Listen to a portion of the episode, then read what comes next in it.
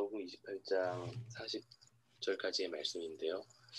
어, 예수님이 제자들과 함께 예루살렘으로 향하십니다. 그리고 어, 예수님은 예루살렘으로 입성하시기 전에 제자 둘을 맞은편 마을로 보내시죠. 어, 그리고 그들에게 이런 명령을 하십니다. 30절 말씀에 보니까 그리로 들어가면 아직 아무도 타보지 않는 나귀 새끼가 매어 있는 것을 보리니 풀어 끌고 오라라고 말씀을 하십니다.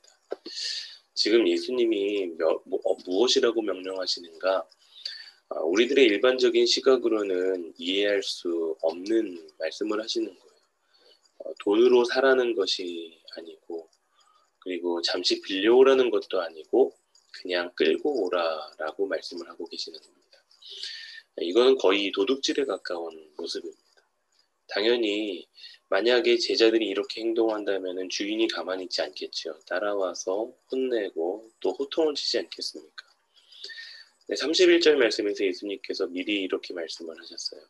만일 누가 너희에게 어찌하여 푸느냐 묻거든 말하기를 주가 쓰시겠다 하라. 어, 이 말씀을 한번 나귀의 관점에서 묵상을 해보았습니다. 예수님은 어, 연약한 나도 사용하시는 분이라는 것입니다. 오늘 본문의 내용에서 예수님은 백마를 타고 입성하실 수도 있었죠. 화려한 군마를 끌고 와서 입성하실 수도 있었습니다. 왜냐하면 예수님은 왕이시기 때문에. 어, 예전에 어, 한국에서 사역을 할 때 중국 장춘이라는 도시 아울리치에 가서 거기서 이제 청소년 사역을 하고 많은 사역을 했었던 기억이 났습니다. 어, 힘든 사역을 다 마무리하고 난 뒤 마지막 날 하루를 어, 현지 선교사님이 안내해 주시는 관광 명소를 방문하는 일을 일정을 잡았습니다. 그리고 그렇게 그것을 한국에 돌아가기 전에 방문해서 어, 방문을 해서 거기서 이제 관광을 하는데 관람을 하고 있는데 한 장소에서 굉장히 큰 커다란 말을 보았습니다. 그때 선교사님이 하셨던 말씀이 그런 말들을 옛날 장군들이 타고 다니는 굉장히 좋은 명마다라는 말씀을 하셨어요. 그 말을 보면서 제 경험으로는 너무나도 큰 말, 한 번도 보지 못했었던 그렇게 멋있는 말을 보면서 어, 정말로 옛 고대 장군들이 이러한 말을 타고 다녔을 땐 정말 멋있고 근사했을 것 같다라는 상상을 한번 해왔던 기억이 납니다. 아, 예수님은 왕으로서 예루살렘에 입성하시면서 당연히 어, 자신의 입성식에서 위풍당당하게 이러한 명마, 큰 멋진 말을 타고 입성하실 수 있었습니다. 그러나 예수님이 선택하신 것은 명마가 아니라 말도 아니라 낙이었습니다. 그것도 낙이 새끼였다라는 것이죠. 어, 낙이 새끼 무엇이든지 어, 짐승의 새끼는 약합니다. 태어나지 태어난 지 얼마 되지 않기 때문에 약할 수밖에 없죠. 경험도 없고 부족합니다. 그런데 예수님은 그 연약한 나귀를 선택하셨습니다. 그분이 겸손하시기 때문이죠. 그래서 저는 묵상을 하면서 이런 생각을 했습니다. 약하고 약한 나귀 새끼도 예수님의 입성을 위해 쓰임 받는데 하물며 사람인 우리는 하나님께 어떤 존재일까라는 것입니다. 어, 우리는 어느 누구도 목적 없이 이 땅에 태어나지 않았습니다. 우리는 어느 누구도 목적 없이 이 땅에 디자인되지 않았습니다. 우리 한 사람 한 사람을 향한 하나님의 디자인은 완벽합니다. 그러면 그 디자인을 누가 망치는가? 나 스스로가 망친다라는 것입니다. 나를 향한 하나님의 계획과 선하신 뜻이 분명히 있음에도 불구하고 주님은 우리를 사용하시기를 원하시는데 어, 우리는 스스로를 비하시켜 버립니다.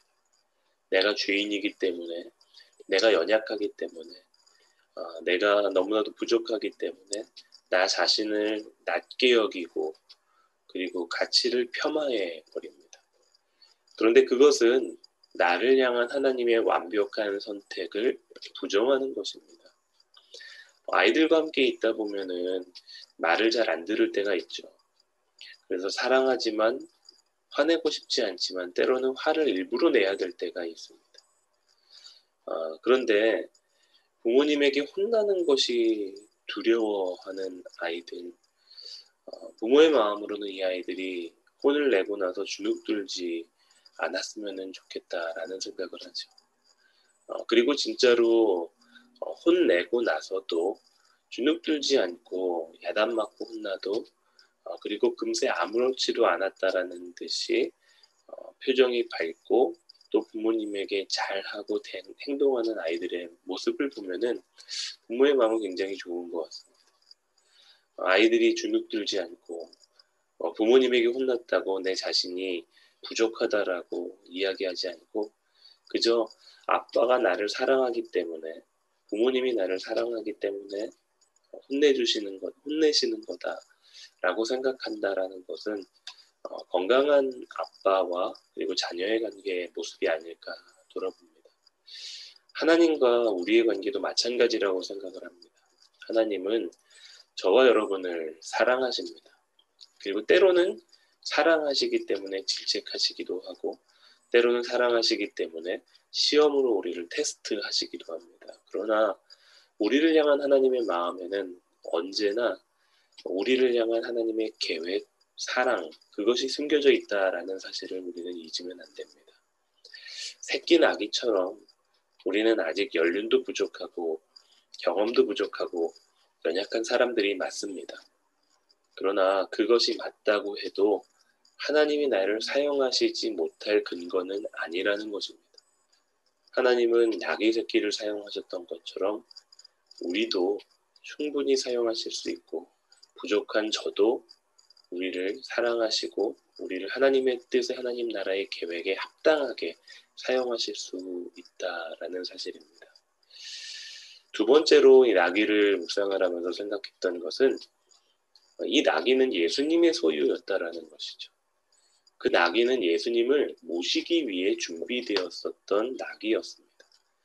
예수님께서 제자들에게 도둑질을 시키신 것인가? 그것은 결코 아니죠. 예수님은 당신의 것을 도로 찾으셨던 것일 뿐입니다. 나귀는 원래부터 예수님의 소유였습니다. 예수님을 위해 존재하는 도구였을 뿐입니다. 그런데 이 주인의 반응이 무엇인가? 34절에서 구체적으로 나오지는 않지만 이 주인은 나귀 새끼를 내어드립니다.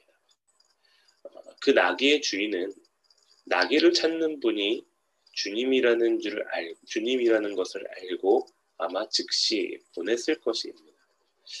어, 주인에게 있어서 나귀는 매우 소중했을 것입니다. 그것도 새끼 나귀는 어, 늙은 나귀는 죽을 날이 얼마 남지 않고 그만큼 나귀로서의 가치는 떨어지는 것이죠. 그러나 새끼 나귀는 이제 앞으로 많은 일을 해야 될 것이고 어, 나귀로서의 가치가 굉장히 높을 것입니다. 한번 생각해 보시기 바랍니다. 어느 누가 모르는 사람이 와서 주가 쓰시겠다라고 이야기하며 자신의 아끼는 나귀를 끌고 간다면 순순히 내어줄 것인가? 제정신이 있는 사람이라면 그렇게 하지 않을 것입니다. 그런데 이 주인은 아무 말 없이 나귀를 내어드립니다. 이 주인이 알고 있었던 것은 무엇이었는가? 이 나귀의 주인은 내가 아니라 예수님이라는 사실을 알고 있었습니다. 그래서 주가 쓰시겠다라는 이야기를 들을 때 그것을 그대로 어, 주님 앞에 내어드릴 수 있었던 것이죠. 여러분 만약에 주님이 우리에게 주가 쓰시겠다라고 말씀하신다면 어떻게 반응하시겠습니까?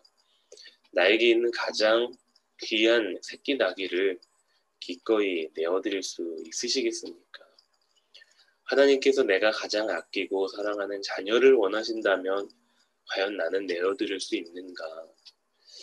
어, 우리의 명예와 지위와 재정 문제를 원하신다면 내어드릴 수 있는가? 주님은 언젠가 우리에게 이러한 질문을 하실 때가 있으실 것입니다. 그럴 때 우리는 내가 가진 귀한 것을 주님을 위해 기꺼이 내어드릴 수 있는 그 은혜가 넘치시게, 넘치시게 되기를 축복합니다. 왜냐하면 그것이 바로 주님의 것이기 때문입니다. 두 번째 나눌 내용입니다. 예수님이 오늘 드디어 나귀를 타고 입성을 하시죠. 그리고 제자의 온 무리들이 기뻐하며 큰 소리로 하나님을 찬양한다 아, 라고 오늘 본문에서 기록을 합니다. 네, 오늘 37절 말씀에 보시면 제자의 온 무리가 자기들이 본 바 모든 능한 일로 인하여 기뻐하며 큰 소리로 하나님을 찬양한다라고 기록하고 있습니다. 자, 이들의 고백은 과연 진정한 고백인가? 이들의 찬양은 과연 진정한 찬양인가?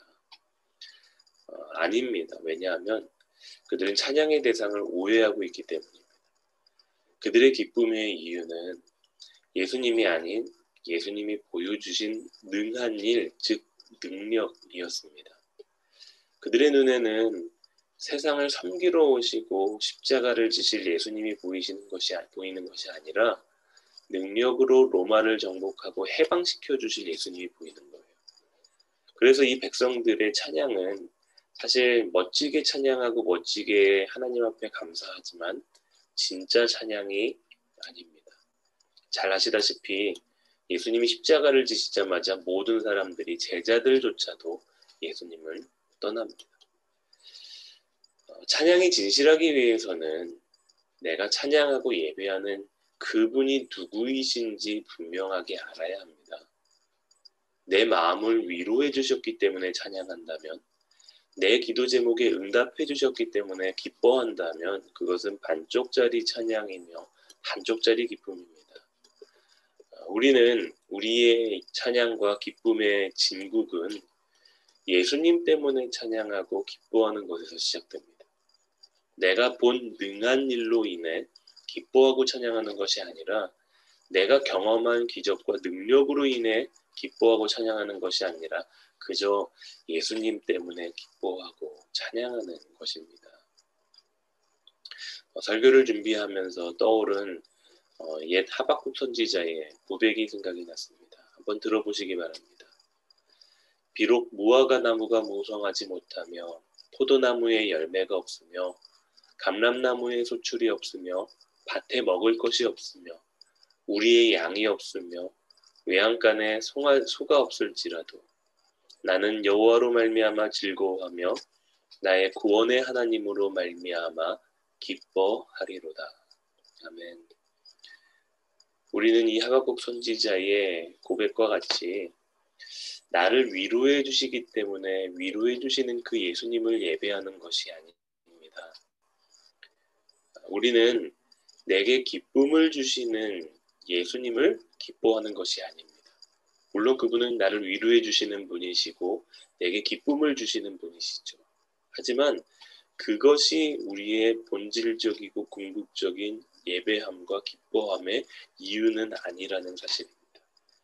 우리의 기쁨과 찬송의 이유는 때로는 나에게 위로가 없어도 때로는 나에게 기쁨의 근거가 하나도 없는 삶을 살고 있다고 할지라도 우리의 기쁨과 찬송의 이유는 그저 나를 구원하신 주님, 그 예수님 한 분 뿐입니다. 그분이 나에게 무엇을 해주셔서가 아니라 그분이 나의 기도에 응답해 주셔서가 아니라 그분이 능한 능력을 본 것을 내 눈으로 보아서가 아니라 그저 예수님 한 분 때문에 그분이 나의 하나님이라는 사실만으로 그분을 찬양하고 기뻐하는 것. 그것이 바로 예수님이 우리에게 오늘 말씀을 통해서 원하시는 것이 아닐까 생각을 해봅니다. 사랑하는 성도 여러분, 오늘 하루 이 예수님으로 인하여서 찬양하고 기뻐하시는 하루가 되시기를 주님의 이름으로 축복합니다. 주님이 나에게 무엇을 해주셔서가 아니요. 주님이 나에게 어, 기쁨을 주실 만한 이유를 주셔서가 아니라 그저 그분이 우리의 왕이시기 때문에 그분이 나의 하나님이시기 때문에 그것으로 인하여 구원의 예수님을 기뻐하고 찬양하실 수 있는 오늘 아침이 이 하루가 되시기를 주님의 이름으로 축복합니다. 아멘.